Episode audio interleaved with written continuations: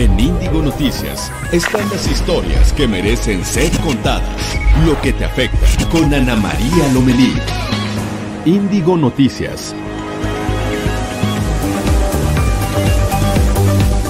Hola, ¿qué tal? ¿Cómo están? Muy buenos días. Soy Ana María Lomelí. Es un gusto estar con ustedes en Índigo Noticias, historias que merecen ser contadas. Estaremos juntos hasta las 9 de la mañana a través de tu estación favorita de Capital Media. Búscanos en Facebook Live como Reporte Índigo y también nos encuentras en Twitter arroba reporte-índigo. Y en nuestro canal de YouTube nos escuchamos en el 8.30 de AM en la Ciudad de México, en la capital del país.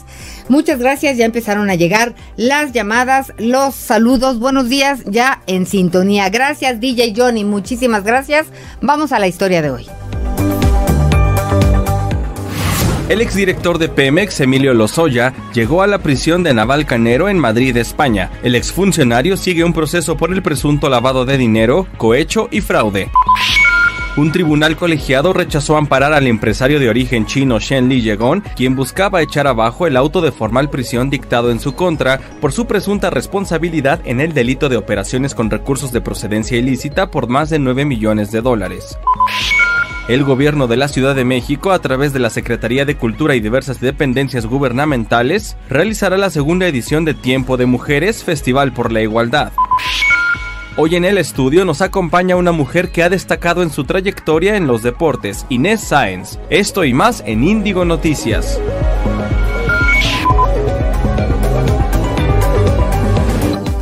Bueno, pues tenemos mucha información. Eh, de entrada, pues la, la, nota sigue siendo el coronavirus, pero bueno, ya hablábamos de que en un momentito estará con nosotros Inés Sáenz, una mujer muy profesional, periodista, y bueno, vamos a platicar de su vida y también de las mujeres. También hablaremos sobre el censo de población. El, el 2020, el 2020, inició ayer. Aclararemos todas sus dudas.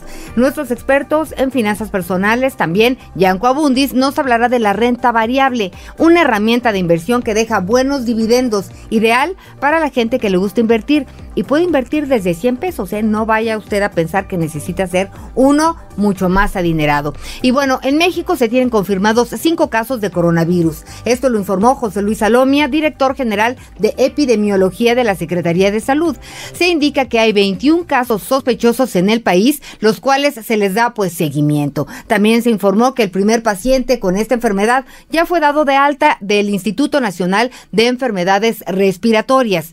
En el Estado de México hay un caso pues con los síntomas de coronavirus en Tlanepantla y dos casos sospechosos también. Se trata de un matrimonio que viajó a Italia recientemente. Esto lo informó el secretario de Salud mexiquense Gabriel Ochea Cuevas.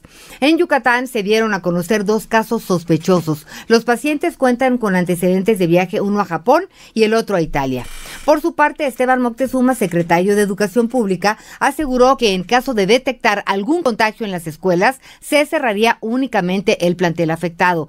Pidió a los padres de familia no llevar a los niños si presentan cuadros gripales para evitar contagio a sus compañeros. Pero pues esto es de siempre. La Organización Mundial de la Salud indica que en las últimas horas el número de casos de coronavirus registrados en el mundo es de es nueve veces mayor que en China. En China están logrando contener la infección.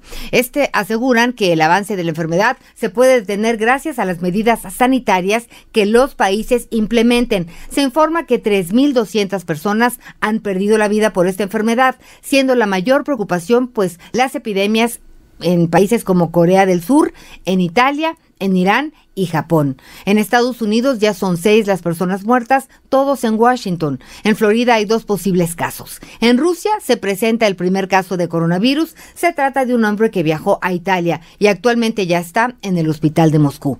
En Irán los muertos aumentaron a 66 y en Italia llegaron a 52. Indonesia y Portugal anunciaron sus primeros casos. Ya son 71 países con personas infectadas con este coronavirus pero la Profeco pide no generar una demanda innecesaria de cubrebocas y productos de limpieza. Vamos con Noemi Gutiérrez.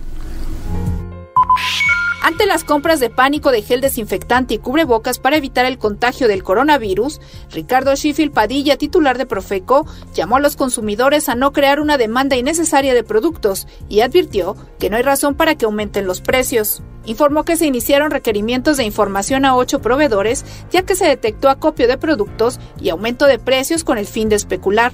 En el 2009 hubo un caso de Walmart y lo empezamos a monitorear desde hace un mes y efectivamente ha habido un acopio desmedido desde, de, sobre todo del tema de, de, cubrebocas por parte de esta, de esta empresa. Y si se pasa de rosca a alguien, vamos a aplicar la ley. Hugo López Gatén Ramírez, subsecretario de Prevención y Promoción de la Salud, manifestó que en estos casos el cubrebocas actúa como un mecanismo tranquilizador, ya que no disminuye el riesgo de que se contagie, por ejemplo, de gripa o influenza. Aseguró que no es necesario comprar toneladas de cloro y desinfectante. Para el reporte Índigo Noticias, Noemi Gutiérrez.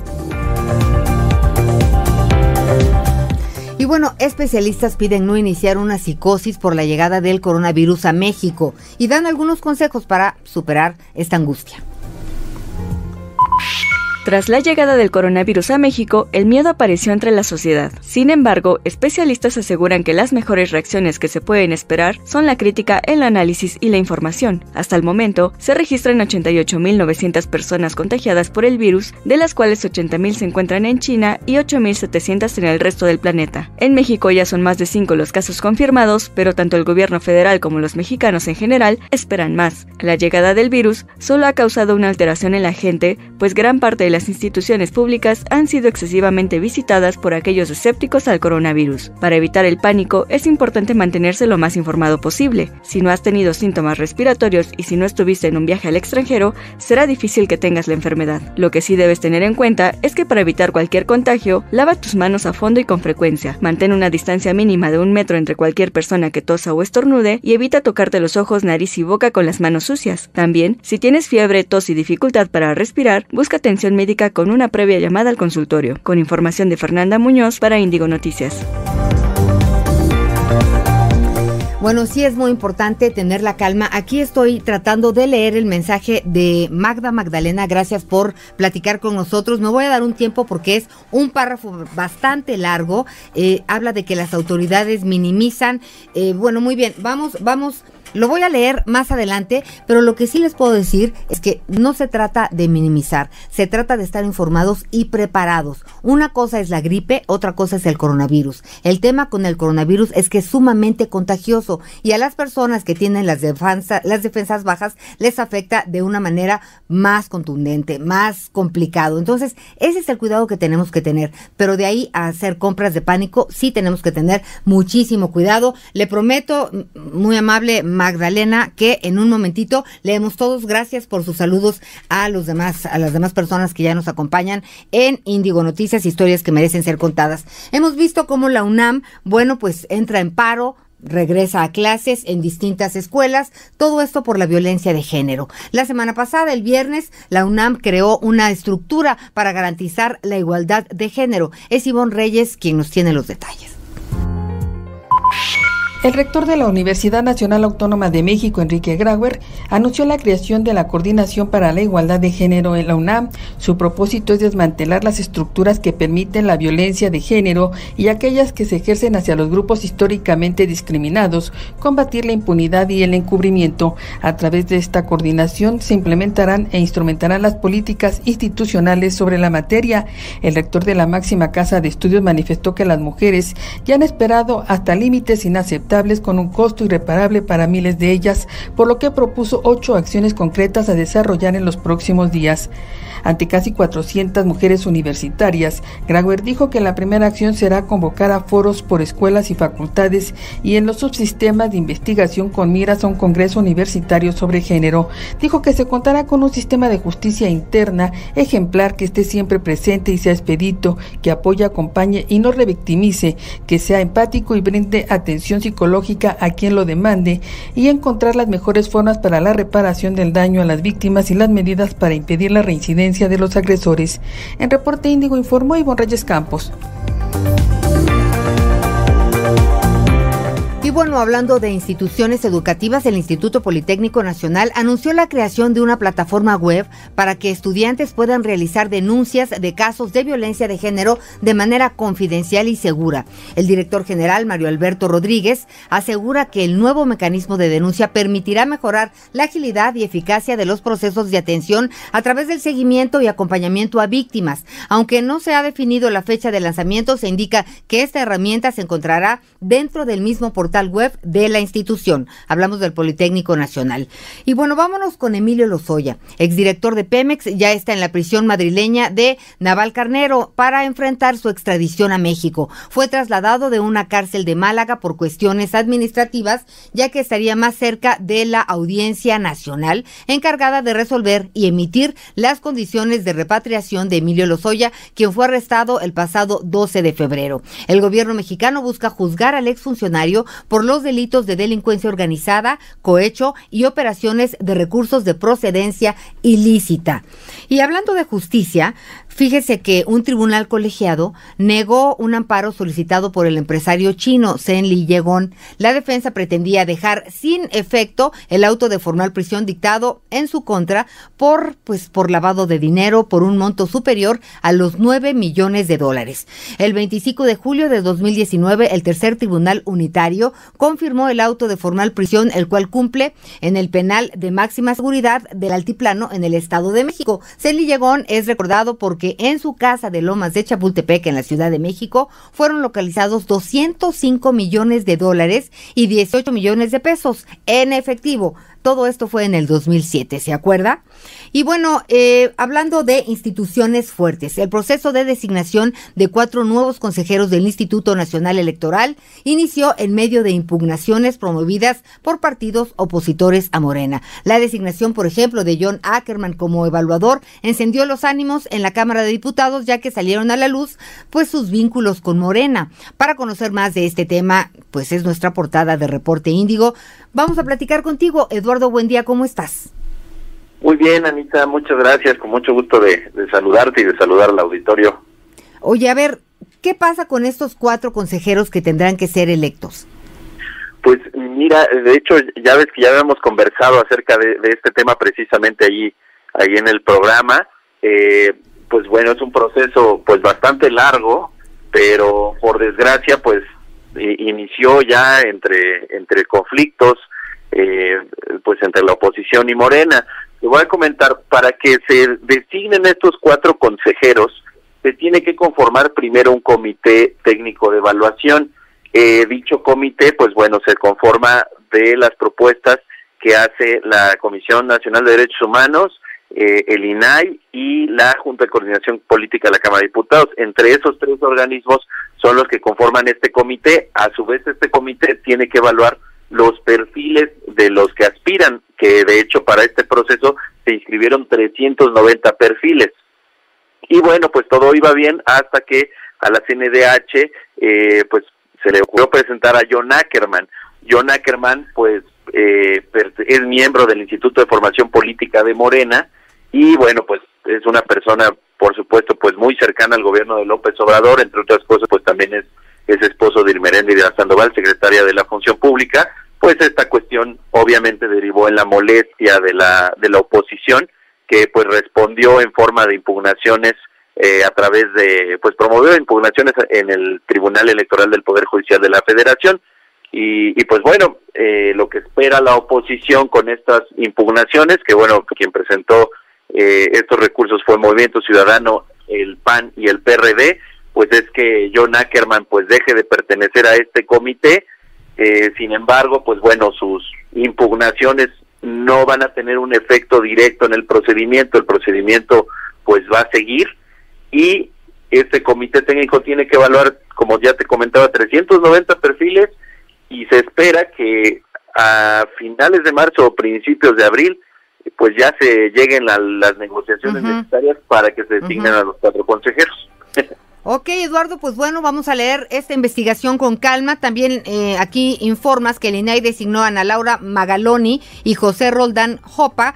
También, eh, pues como estos, estos estos consejeros, parte del comité técnico. Así que pues vamos a estar muy pendientes de qué es lo que sucede. El INE, sin lugar a dudas, es una de las instituciones claves y fuertes de nuestro país. Muchas gracias, Eduardo.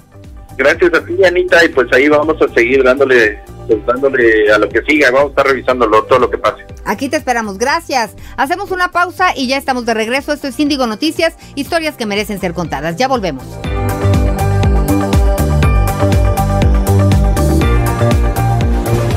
Historias que merecen ser contadas en Índigo Noticias con Ana María Lomelí.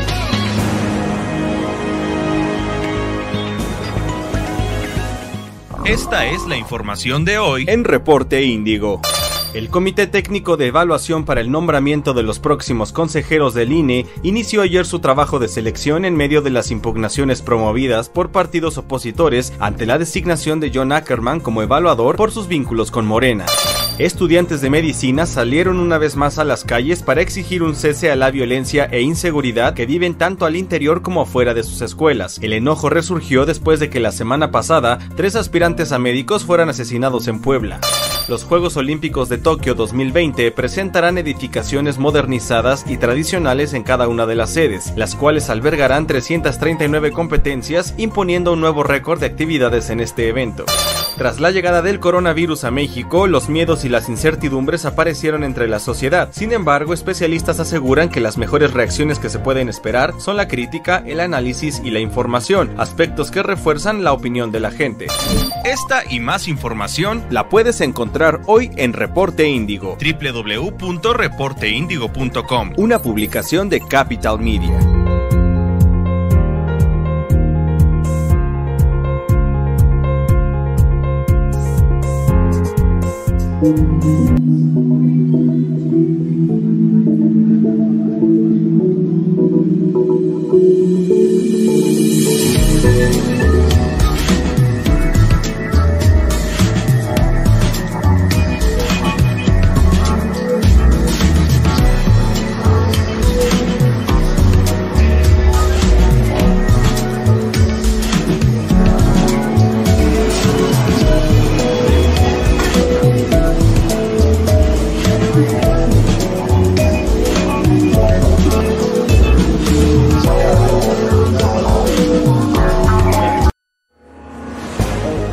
Escuchando Ana María Lomelí en Índigo Noticias.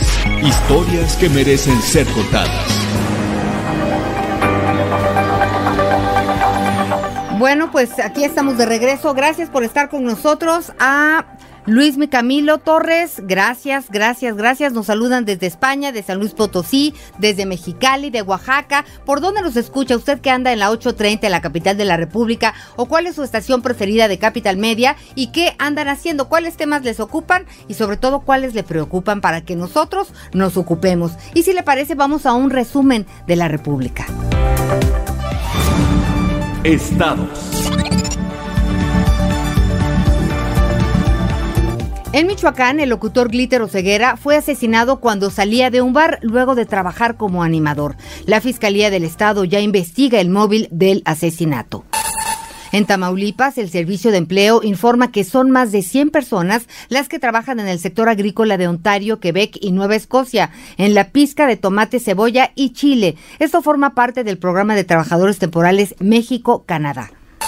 La Fiscalía Especializada en Desaparición Forzada de Morelos ubicó en Jojutla a un adolescente quien había sido reportado como desaparecido en el Estado de México. El joven fue localizado junto con su novia y argumentaron que escaparon para vivir juntos. Pero vamos a Querétaro. Las autoridades educativas evalúan la posibilidad de decretar suspensión de labores el próximo 9 de marzo debido a que más del 70% de los maestros son mujeres que podrían sumarse al paro nacional un día sin ellas. Y se presentará en el Congreso de Querétaro la iniciativa para interrumpir de forma legal el embarazo. Vamos contigo, Jacqueline Hernández. Buenos días. Hola Anita, ¿qué tal? Muy buenos días. Así es, comentarte que ayer lunes la diputada Laura Polo Herrera, diputada por Morena, presentó la iniciativa de ley para permitir la interrupción legal del embarazo hasta las 12 semanas de gestación. Con eso ampliaría las causales en las que se permite el aborto en el Estado y que en conjunto con Guanajuato son las entidades que mayores restricciones mantienen. En rueda de prensa, Polo Herrera señaló que con este proyecto de ley se van a ampliar las causales para acceder a la interrupción legal del embarazo, ya que actualmente el Código Penal del Estado solo establece dos circunstancias para acceder a este, cuando el embarazo sea producto de una violación y cuando sea causado por la culpa de la mujer embarazada. Esta iniciativa de ley va a ser presentada en esta semana y ayer en rueda de prensa Laura Polo Herrera lo dio a conocer. Este fue mi informe. Muchas gracias por tu información, Jacqueline. Gracias. Gracias, Anita. Muy buen día. Y en Nuevo León, en los altos mandos del Poder Judicial, no existe la equidad de género. ¿Es así, Jesús Padilla? Buenos días. Sí, buenos días este, a todos los que nos escuchan. Pues sí, en el Poder Judicial de Nuevo León pues es cosa de hombres. Y es que sus procesos internos no contemplan a la mujer para ocupar el cargo de magistrado titular, pero fíjese que sí lo, sí lo contemplan para las mujeres, las contemplan, lo contemplan la paridad en la designación interina. Hoy en día, un total de 12 hombres están en la terna final para cubrir la vacante de cuatro magistrados acá en el Poder Judicial de Nuevo León, y pues no existe ninguna mujer proceso que está en impugnación por un amparo promovido por la falta de paridad de género en el proceso. Y ahora resulta que se ha emitido una nueva convocatoria para elegir a varios jueces de primera instancia.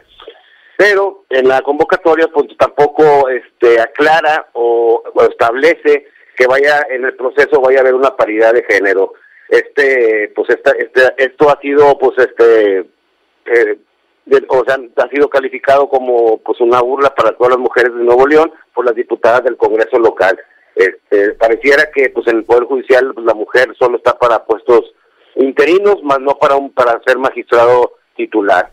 Este es mi reporte de acá de Monterrey. Bueno, pues es una vergüenza y parece que no ven todo lo que pasa en el país y si algo urge en estos momentos pues es igualdad de derechos y respeto, sobre todo pues a la la carrera de las mujeres también, pero pero les va a alcanzar el tiempo no dentro de mucho. Gracias, gracias Jesús Padilla. Hasta luego. Y bueno, fíjese que la medalla Sor Juana Inés de la Cruz se otorgará anualmente para reconocer y premiar a las mujeres que hayan destacado en la lucha social, cultural, política y económica a favor de los derechos humanos. Así es, y de igualdad de género. Las candidatas son propuestas pues por las personas, por sus méritos. Y para conocer más de esta medalla, nos acompaña la diputada Sara Rocha. Muy buenos días, diputada. Hola, muy buenos días. ¿Cómo estás, Ana María? Muy bien, gracias. ¿Podría platicarnos de esta iniciativa? Muy buenos días también a tu auditorio. Muchas gracias por el espacio. Con mucho gusto, Ana María. Fíjate que es el segundo año consecutivo que se entrega la medalla Sor Juana Inés de la Cruz en la Cámara de Diputados. Y bueno, tengo el honor de conducir los trabajos porque finalmente es un equipo que nos ayuda a trabajar, a caminar todo lo que se hace. Eh, la convocatoria ya salió, está en la página de, de la Cámara de Diputados diputados.gov.mx, diagonal Sor Juan. Y se cierra la convocatoria el próximo 16 de marzo. Entonces pueden, pueden hacer sus propuestas eh, por escrito, por internet, mandar los documentos de las personas propuestas y pueden proponer hombres o mujeres, asociaciones, universidades, eh, empresas, eh, quienes consideren que hay una mujer que hizo algo por los derechos de las mujeres y que trabajó en bien de las mujeres.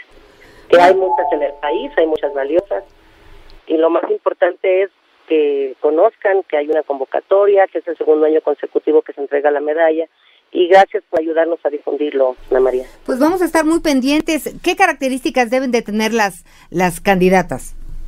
Pues mira, la, la primera característica y más importante es que haya hecho algo por los derechos de las mujeres, en, en este país, ya sea económico, político, social. Tú lo dijiste muy puntual. Entonces, no tienen que ser incluso ni profesionistas, eso, ese no es un requisito. Los requisitos es que hayan hecho algo por las mujeres en este país, en cualquier espacio. Pues vamos a estar muy pendientes. Sara Rocha Medina, diputada, gracias por platicar con nosotros sobre pues esta convocatoria que se hace para pues por primera vez otorgar la medalla Sor Juana Inés de la Cruz. Muchísimas por gracias. año consecutivo. Ah, por segundo año consecutivo. Sí, Muchas gracias. es. Gracias. Al contrario, gracias por tu tiempo. Gracias, muy amable Buen por día. el espacio y saludos. Buen día. Bueno, y fíjense que íbamos a platicar con Edgar Bielma Orozco, director general de Estadística Sociodemográfica del INEGI, pero que se hicieron bolas y pues ya no podemos platicar con él ahorita, pero no se preocupe, daremos información del censo. Lo único que espero es que el censo no se vaya a hacer bolas cuando lo vayan a ver a usted. Eso sí es lo único que yo yo les pediría, pero por lo pronto tenemos más información. Vamos a enlazarnos con Juan Manuel Padilla, que se encuentra en Avenida Cuauhtémoc en la capital de la República. ¿Qué pasa, Juan Manuel?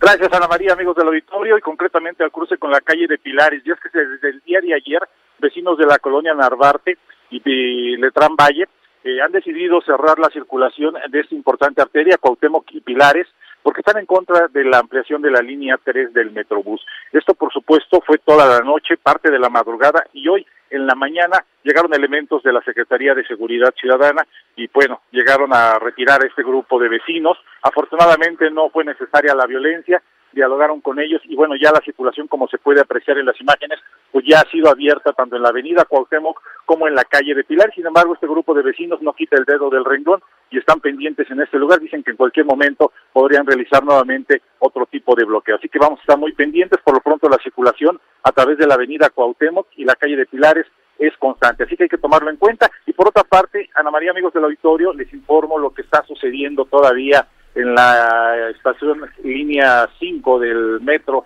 allá en la zona oriente de la ciudad, este cierre eh, de las estaciones eh, Hangares y la estación Pantitlán, lo mismo la estación terminal aérea, debido a este fuerte olor a gasolina que se reportó desde el pasado domingo y donde ha trabajado ya protección civil, ha trabajado personal de Pemex en una gasolinera que se ubica sobre el eje 1 norte y la calle Santos Dumont. Es ahí donde se vino la fuga de este combustible. A decir de protección civil, ya está controlado, se están realizando únicamente las labores pertinentes para evitar que esto represente un riesgo mayor. Mientras tanto, sigue suspendido el servicio en la zona de Pantitlán, Hangares y eh, lo que es terminal aérea, lo que está ocasionando muchísimos problemas, muchísimos problemas en eh, estas estaciones, sobre todo Oceanía, donde la gente tiene que invertir varios minutos para tratar de buscar uno de estos autobuses de la RTP que están prestando el servicio de forma gratuita. Sin embargo, esto no es suficiente. Así que paciencia para todos ellos y por supuesto vamos a estar muy pendientes, Ana María.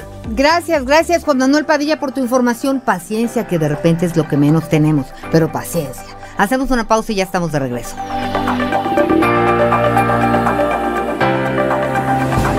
Historias que merecen ser contadas en Índigo Noticias con Ana María Lomelí.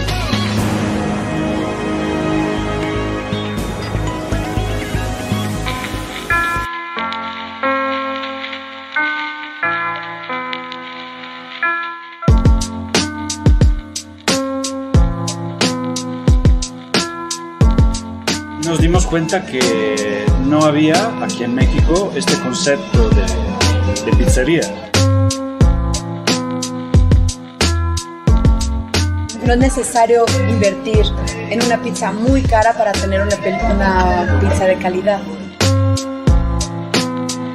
Lo que queremos es llevar una cultura de, de buen comer y, y también el, eh, el concepto que para comer bien no se necesita gastar mucho dinero. Nunca va a faltar eh, salchicha y champiñón, salchicha y papa también. Podría ser Berenjena y queso de cabra, berenjena y queso de cabra. gorgonzola, pera y nuez.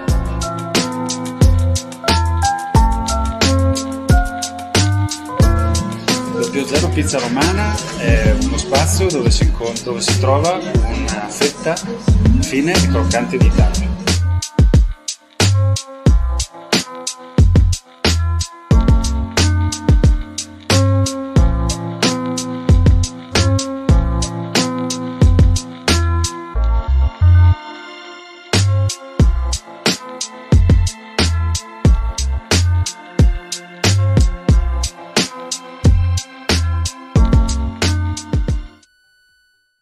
Esta es la información de hoy en Reporte Índigo.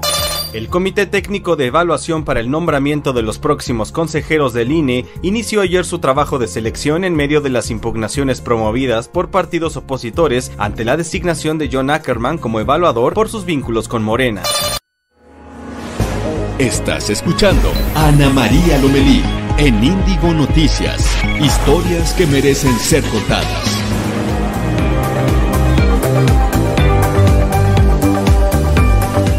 Y de voladísima, ya estamos de regreso, son las 8 de la mañana con 29 minutos, tiempo del centro de México. Vamos a Palacio Nacional contigo, Noemí Gutiérrez. Buenos días.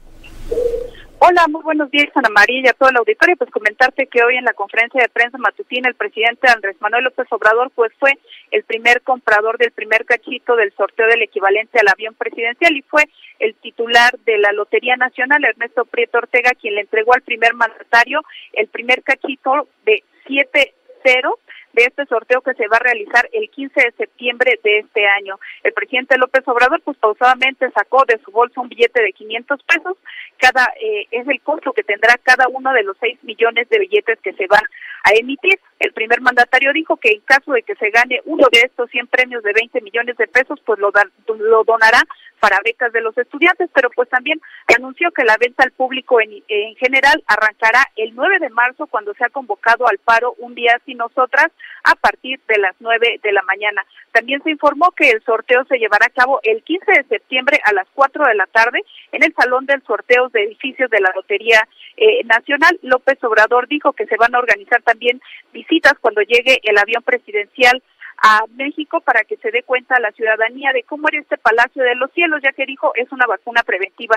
Incluso se mostró en la pantalla que está aquí en Palacio Nacional, pues una fotografía del entonces presidente Enrique Peña Nieto del primer vuelo en donde estuvo acompañado por varios miembros de su gabinete. El primer mandatario ironizó incluso que podría repetir esa misma escena y en el salón se encontraba el secretario de Hacienda, Arturo Herrera, y le dijo pues te vas a rayar dijo que se debe recordar que el avión se compró en el sexenio de Felipe Calderón cuando nadie decía nada, solo aplaudían y fue el mandatario Enrique Peña Nieto pues que disfrutó de esta aeronave, lo que ha denominado un hangar de los cielos. Pero Ana María Victoria, nada más recordar que hoy es martes del informe del pulso de la salud y aquí el subsecretario eh, Hugo López Gatel, subsecretario de Prevención y Promoción de la Salud, pues informó que ya se abrieron dos áreas críticas del Instituto Nacional de Neuro y neurocirugía como urgencias y terapia intensiva y también se informó que hasta el momento pues no es necesario un hospital especializado para atender los nuevos casos de coronavirus. Ana María Auditorio, pues continúa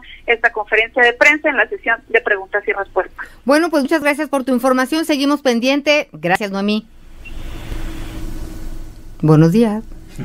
Continuamos. Analistas encuestados por Banjico recortaron su pronóstico de crecimiento del PIB para este 2020 al pasar de 1 a 0.90%. Según los resultados de la encuesta, los factores que podrían obstaculizar el crecimiento son los principales problemas de inseguridad pública y la incertidumbre por la política interna. Se espera que para 2021 los especialistas consultados reduzcan su pronóstico de crecimiento de la economía. Y personal de limpieza de la Cámara de Diputados, pues dejan de estar bajo el esquema de outsourcing. Ahora ya forman parte de la plantilla laboral de este órgano parlamentario. Vamos con la información e Ivonne Reyes. Finalmente se les hizo justicia a los trabajadores de limpia de la Cámara de Diputados. A partir de este mes, 462 personas de esta área dejan de estar bajo el esquema del outsourcing y pasan a formar parte de la plantilla laboral de este órgano parlamentario. En un emotivo evento, los coordinadores parlamentarios les dieron la bienvenida.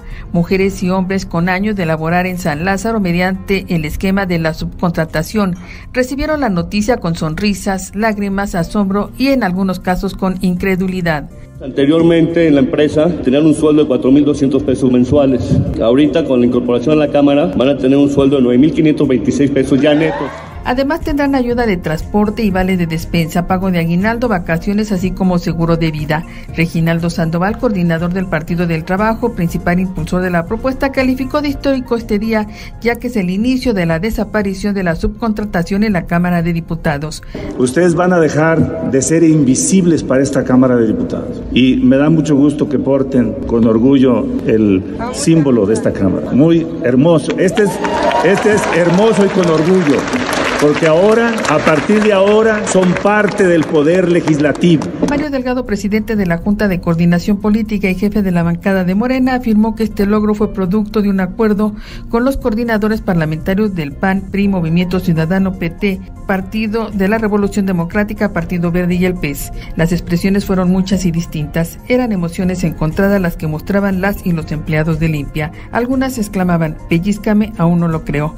Y es que a partir de este día su vida cambió. El reporte Índigo informó Ivonne Reyes Campos. Gracias, gracias Ivonne por la información. Y bueno, las mujeres llevan años dominando diferentes espacios en México y el mundo. Vamos a ver por qué le decimos lo siguiente.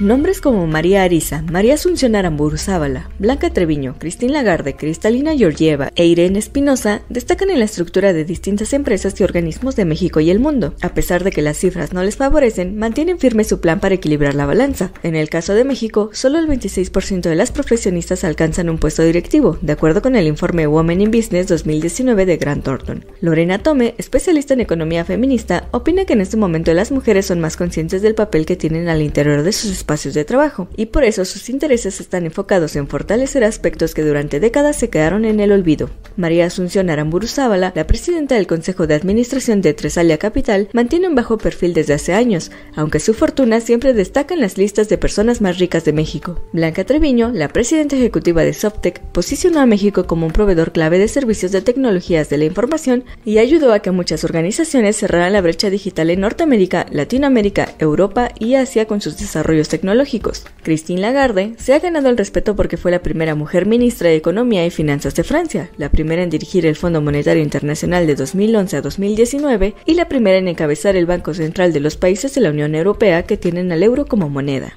Todas ellas son poderosas en los números y mantienen una visión en común, hacer que más mujeres ocupen puestos de gran jerarquía. Con información de Nayeli Mesa Orozco para Indigo Noticias. Bueno, y fíjese que también resulta que Javier May Rodríguez renunció a su cargo como subsecretario de Planeación, Evaluación y Desarrollo Regional de la Secretaría de Bienestar y con esto a la coordinación del programa Sembrando Vida. Sin lugar, uno de los personajes clave de este programa, tuvimos la oportunidad de platicar con él en varias ocasiones en distintas partes de la República donde se está llevando a cabo este, este programa de Sembrando Vida. En un documento dirigido a los coordinadores del programa, May acusó a la secretaria del Bienestar de abrogar unilateralmente las facultades para operarlo y que por lo tanto no existían condiciones para que él continuara al frente. Agradeció a sus compañeros por la dedicación y compromiso que han tenido con el programa y reconoció su invaluable colaboración y confianza durante el tiempo que estuvo al frente. Por el momento todas las actividades de desarrollo e implementación del programa quedaron suspendidas. Javier May cambió la foto de su perfil en su cuenta de Twitter por una donde aparece como senador de la República, cargo al que solicitó licencia para asumir funciones en la Secretaría de Bienestar. Así que bueno, pues seguiremos informando quién finalmente llega a este cargo como subsecretario. Es la renuncia de Javier May Rodríguez. Y bueno, pues fíjense, Fíjense que ha sido un día caótico en el tráfico. Así que espero que vayan por donde quiera que vayan con mucha paciencia, serenidad, orden y buen juicio. Inés Sáenz, bienvenida. Ay, mi querida Ana, gracias. Ay, ya sé que vienes corriendo, Perdóname. no te preocupes. Según yo salí con un tiempo de sobra. ¿Vi? Y sí, o sea, empecé, pues desde la mañana nos chateamos, a las seis y media de la sí, mañana, yo- yo perfecta. Y de pronto que me marca, estás a cinco minutos, estás a diez, y yo, ¿cómo? Sí, ¿No? es que Pero fíjate, perdón, ¿eh? Como estamos muy cerca del periférico, todo lo que pasa en el periférico nos pega. Pero lo importante es que ya estás aquí con nosotros. Ay, La verdad es un Feliz de estar privilegio. con ustedes. Gracias. Fíjate que esta semana, pues vamos rumbo al 8 de marzo. Eh, vivimos una coyuntura particularmente complicada en el tema de mujeres y pues Hemos estado hablando de feminicidios, de los problemas, de los derechos que por los que tenemos que seguir luchando, pero también de estas conquistas que hemos Ajá, logrado. sí. Tú representas a estas mujeres porque en un campo de los deportes, yo me acuerdo cuando llegabas súper chavita, corriendo con tu información eh, pues al, al- al estudio y de repente sí veía que había personas que tenían poca fe. ¿Cuándo decides dedicarte a los deportes? Fíjate que el deporte para mí fue algo con lo que nací, con lo que crecí y cuando de pronto llegando, a, empezando a universidad, llegando a la carrera, como que decía yo, ¿por qué no hay mujeres hablando de deportes? ¿Qué pasa? ¿Por qué si nos apasionan igual, nos, nos envuelven y tenemos nuestra forma de ver el deporte? ¿Por qué no hay mujeres hablando de deportes? Y ahí se me metió el gusanito y la espinita. Yo estaba estudiando para abogada, o sea, nada que ver, pero traía muy claro que, que algo tenía que suceder. Así es que como pude, logré entrar un día a Televisión Azteca para poder tener pues el acceso a José Ramón Fernández en su momento. Y este, y así fue, ¿no? Entonces, pues ya logré entrar al foro, lo esperé, ahí este, le pedí una reunión, le dije, oye José Ramón, mira, me encantaría ver si puedo tener una cita contigo para, pues para exponerte un proyecto que traigo para incluir ya el periodismo femenino en, en tu, en tu grupo, ¿no? Creo que es buen momento. Entonces, bueno, el total que me da una reunión, lo veo. Y este, y le expongo esto, ¿no? Le digo, oye, la tendencia global en Europa se empiezan a ver algunas mujeres hablando de deportes, en Estados Unidos están tomando ya un lugar importante, en todo México y todo el, y todo Centroamérica y Sudamérica no hay nadie. ¿Por qué no ser los primeros? Vamos a intentarlo, no sé qué. Y ahí me hizo algunas preguntas, demás. Sí, ya, lo imagino perfecto. Perfecto. Sí. Pues ya me hizo algunas preguntas puntuales, no sé qué, le contesté varias y se quedó ahí con la duda un poco de, bueno, a ver qué podemos llegar a hacer, ¿no? Y posteriormente, como al mes, ellos renuevan los derechos para transmitir la NFL, el Super Bowl y los partidos de temporada regular, playoffs y demás. Y la NFL les solicita que hagan un programa en el cual se puedan enganchar los niños, porque decía la NFL, si queremos crecer en México, tenemos que empezar con los niños, porque Claro. ellos si se afianzan a un equipo, pues van a crecer siendo ya fanáticos, que era lo que querían. Entonces este programa, cuando le presentan el formato a él, resulta que era un hombre y una mujer conduciendo, ¿no? Entonces dijo, ¿y de dónde saco a la mujer, no? Y entonces ahí pues dijo, oye, pues vino una niña hace poco, vamos a ver si sabe de literal. americano. Sí, ahí sí era niña. Oiga, pero quiero decirles que eh, Inés estudió Derecho Fiscal y también una administración en negocios de fútbol. Y por si fuera poco, es cinturón negro en Taekwondo. Eh, una mujer súper disciplinada. Eres muy conocida, pero quien no lo sepa, tienes cuatro hijos, una familia encantadora. Y me ha tocado verla trabajar y de repente estarle respondiendo al niño que si la junta, que si el campamento. Súper, súper responsable. ¿Qué? Es como tú, mi querida Ana María, Ay, la mi verdad. querida. Inés, te hemos visto correr en campos de fútbol plagados Sí. de hombres. Sí. ¿Y qué hombres? sí, Y- un poco grandes además. Y la verdad a mí, a, a mí, sobre todo al principio, sí me daba angustia, porque además de, bueno, de verte pues tan frágil tú, tan delgadita, corriendo por ahí, sí sabemos que pues ha habido capítulos difíciles de Sí. discriminación y de decir, Sí. oye, yo tengo tanto derecho para pre- a preguntar como los demás. ¿Cómo has lidiado con eso? Pues mira, siempre consciente de que yo estoy haciendo mi trabajo y que pues tienes el mismo derecho a hacerlo que cualquiera. Me ha tocado estar ahí, ahí peleando pues la entrevista codo a codo, o sea, me han aventado, me han... lo- y yo me levanto y voy y los aviento, o sea, lo que digo, a ver, si esto es así, quieres que sea una guerra, pues no me rajo, ¿no?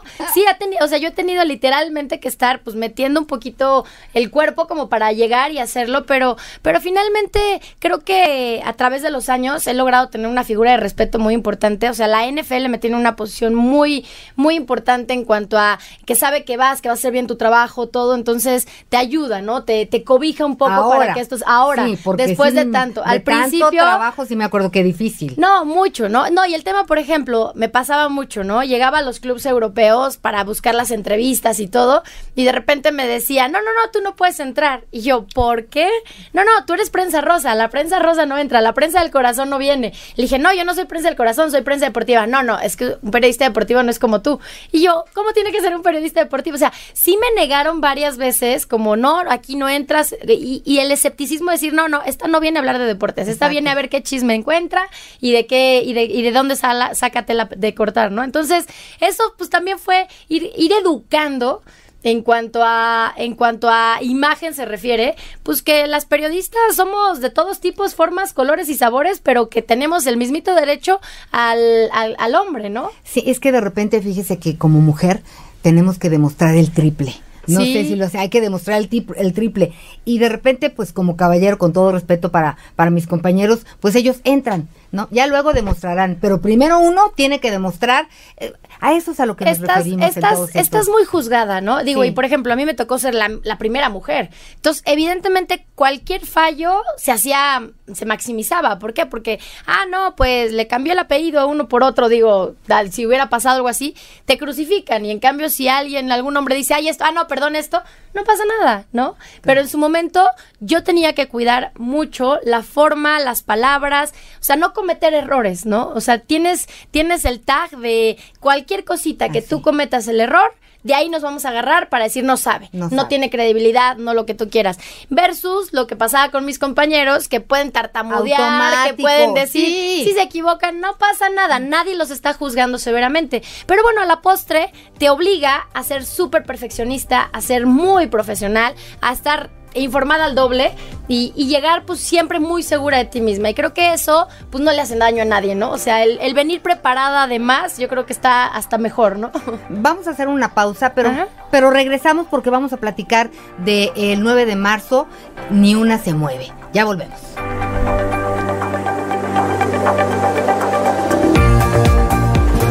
Historias que merecen ser contadas en Índigo Noticias con Ana María Lomelí.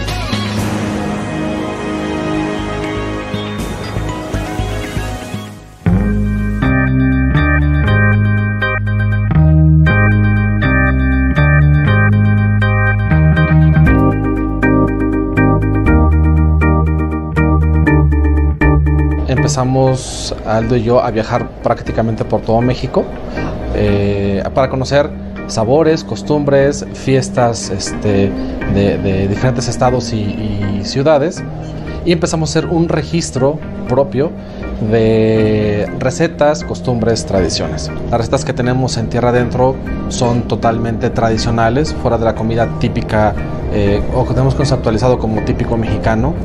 Eh, ahorita en el menú tenemos Jalisco, Michoacán, eh, Chiapas, Oaxaca.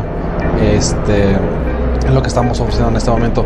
Así es como surge esta idea que, ahora pues tenemos ya bien materializada aquí, ¿no?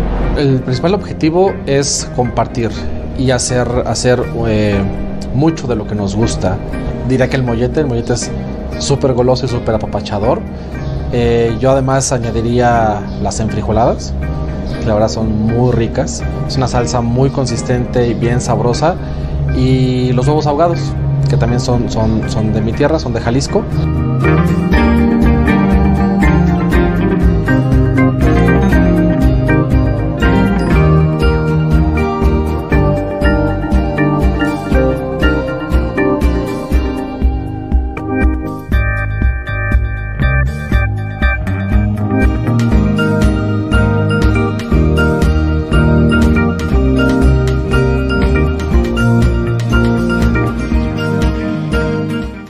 Esta es la información de hoy en Reporte Índigo.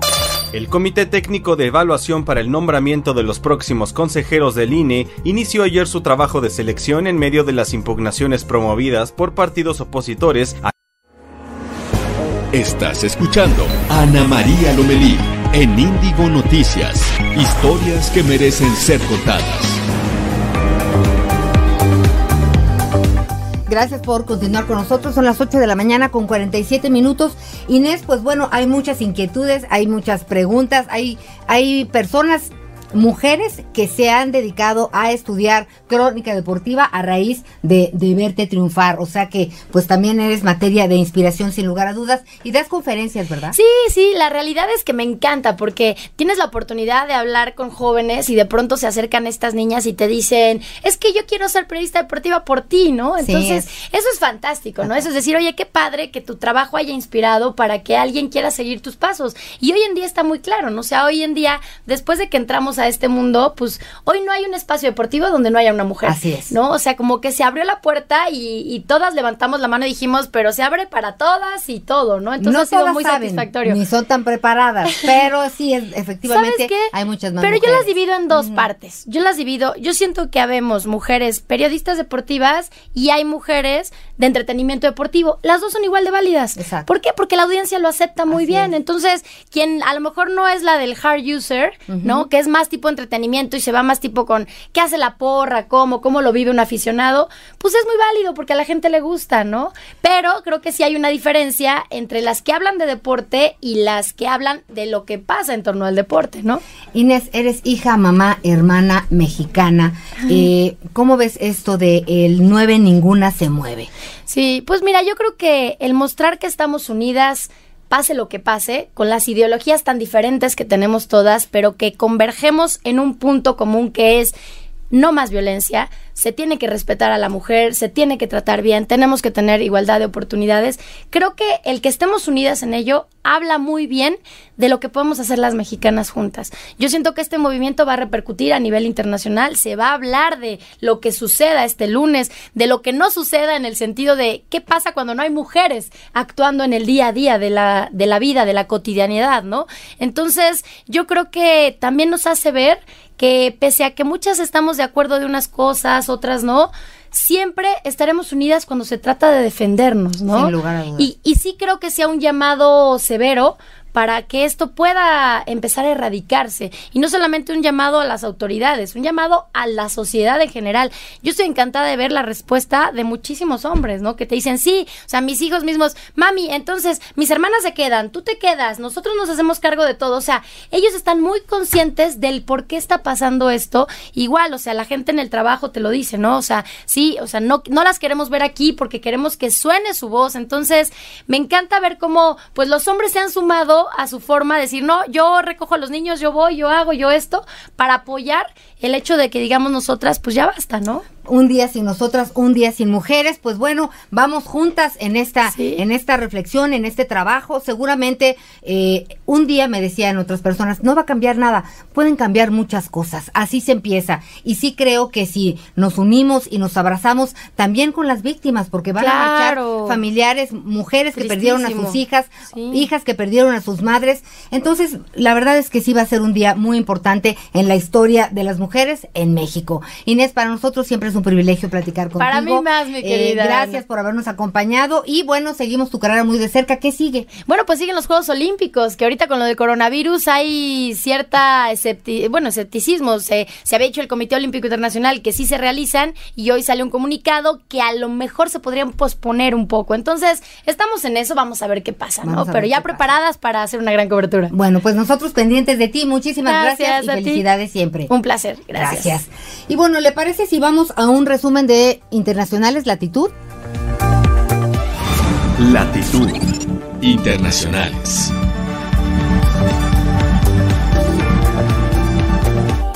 El presidente de Chile, Sebastián Piñeira, causó polémica al afirmar en su discurso tras la aprobación de una ley contra el feminicidio que existe también responsabilidad en las mujeres en la violencia machista y el abuso hacia ellas.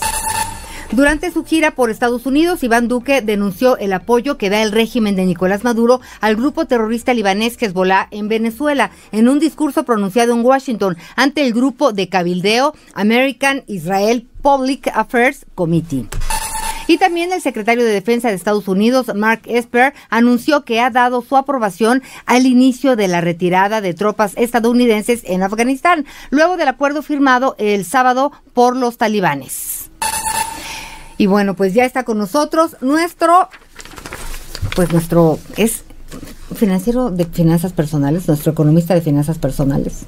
¿Cómo estás, Ana María? Buenos Muy días. bien, Yanko Abundis. Qué gusto saludarte. Oye, primero te felicito Pues que estás estrenando programa. Sí, arrancamos ayer, ¿cómo ves? Ah, muy bien. Vi, me enteré por los comentarios. Muchas felicidades. Muchísimas gracias todos los días a las 8 de la noche. ¿De qué nos vas a hablar? Pues mira, tenemos un programa temático. Todos los lunes lo dedicamos a las afores y a las pensiones. Todos los martes, como hoy, a la banca. Los miércoles a seguros, los jueves a inversiones y el viernes vida diaria, porque hablamos de todos los temas, desde el doctor, el súper, las El vacaciones, cine, claro. el cine, la escuela, todo, todo, Todo. todo, todo, lo que tiene que ver con el bolsillo. Finanzas generales y en particular educación financiera. Todo tiene que ver con cómo nos administramos. Totalmente. Así que ahí vamos a estar muy pendientes de todas Gracias, tus mi recomendaciones. Ana Y hoy hablábamos de inversiones. ¿Te acuerdas la semana pasada? Sí. ¿Que me prestaste dinero? Sí. ¿Para qué? Para Pues- poner una tortería. Exacto. Y querías Y una ahora, y sucursal. ahora, y ahora, exactamente, fíjate que ahora te la voy a cambiar, porque ya no te voy a pedir dinero prestado. Ahora te voy a invitar a que seas mi socia en la tortería, en la sucursal. ¿Qué debemos saber para ser socios? Pues mira, tienes que confiar en la persona. ¿sí? Porque pues eso es un matrimonio. Sí, sí. Entonces debe haber confianza, porque dices, ¿con quién me voy a meter? ¿Me voy a meter con, con fulanita o con perenganito? Bueno, pues yo debo de saber que, que es de, de probada confianza, de que va a trabajar muy bien, de que la idea es buena y de que vamos a correr el riesgo. Fíjate que aquí viene una frase muy importante. Vamos a correr el riesgo juntos. Y entonces, la semana pasada yo te decía, Ana María, préstame dinero para poner una tortería. Pero si yo quebraba, a ti no te importaba. Porque te tenía que pagar. Exacto. Y si yo me hacía millonario, a ti tampoco te importaba. Yo te pagaba lo que tú habías prestado y se acabó. Pero en cambio ahora, lo que te digo es, Ana María, vamos a poner juntos tú y yo Una tortería. una tortería, una sucursal de la que ya- tengo yo que me ha ido muy bien. Y tú me dices, órale va, tú pones 100, yo pongo 100, perfecto. ¿Y qué pasa si yo quiebro, Ana María? También yo. Exactamente. Así de sencillo, tú también quiebras. Pero ¿qué pasa si yo gano 30 mil pesos a la semana? No, pues también yo. Micha y micha, ¿no? Sí. Porque somos socios. Exacto. Bueno, exactamente eso es la renta variable, Ana María. Correr un riesgo, Ah, Tener sociedad. Tener sociedad. Tú puedes tener una sociedad con una empresa que se dedica a fabricar automóviles o con una tienda de abarrotes, ¿no? La más grande del mundo, o con una telefónica, la más grande de México, o con una cementera, o con una refresquera. Tú puedes tener acciones y entonces te estás convirtiendo en socia de esas empresas. Oye, y para ser socia, por ejemplo, pues es, vamos a correr un riesgo desde el socio hasta que tengamos éxito en el negocio. Es correcto. Debo de partir de un techo eh, personal como para no para no perderlo todo, ¿no? ¿Qué recomiendas? dijiste algo sumamente importante porque fíjate que hablar de inversiones no es hablar de, de casinos, no es hablar de Las Vegas ni de volados con un merenguero. No, no. Hablar de inversiones es tener un conocimiento básico y fundamental de que incluso en los préstamos existe riesgo. Me voy a ir a la semana anterior cuando hablábamos de que tú no eras mi socia sino me prestabas dinero para poner mi tortería. ¿Qué hubiera pasado si yo no te pago? No, bueno, pues la verdad es que pues muy mal, me hubieras decepcionado. Pero además me hubieras mandado a tu abogado. pues sí. Pero con todo y abogado a lo mejor yo acabo en el bote. Y además yo gasto en abogado y ni gano mi ni Y, recupero mi y- y dinero. yo acabo tras las rejas y tú con un entripado marca llorarás. Exacto. ¿Existe el riesgo? Sí. Existe el riesgo. Entonces fíjate Ana María, siempre que hables de dinero existe riesgo. Y en la renta variable el riesgo es mayor. Porque jugamos la misma suerte. Si te va muy bien, a mí también. Si te va muy mal, a mí también. Vamos de la mano porque estamos casados financieramente. Pero sí te debes de fijar que tu patrimonio no se altere. Si tú me dices, oye, lo que me sobra lo estoy poniendo ahí, me sobran 100 pesos y no me hacen falta, entonces no corres un riesgo mayor. Pero no puedes poner 50 mil pesos porque es todo tu capital, De acuerdo. porque es un riesgo mayor. Pues muchas gracias por esta sugerencia. La verdad es que sí dejas pensando a uno, no son tan malas las sociedades ahora que lo estoy pensando. ¿No? No, ¿No? es cuestión de información, amigos. Gracias, Yanko. Al contrario. ¿Te escuchamos hoy? 9 a 8 de la noche. Ok, por el Dios. 8.30 en la capital de la República. Aquí estamos. Perfecto. Muchas gracias y gracias a ustedes por habernos acompañado. Recuerden que tenemos una cita mañana en punto de las 8 de la mañana, tiempo del centro de México. Feliz martes. Gracias. Escuchaste a Ana María Lomelí en Índigo Noticias. Historias que merecen ser contadas. Acompáñanos de lunes a viernes en Índigo Noticias.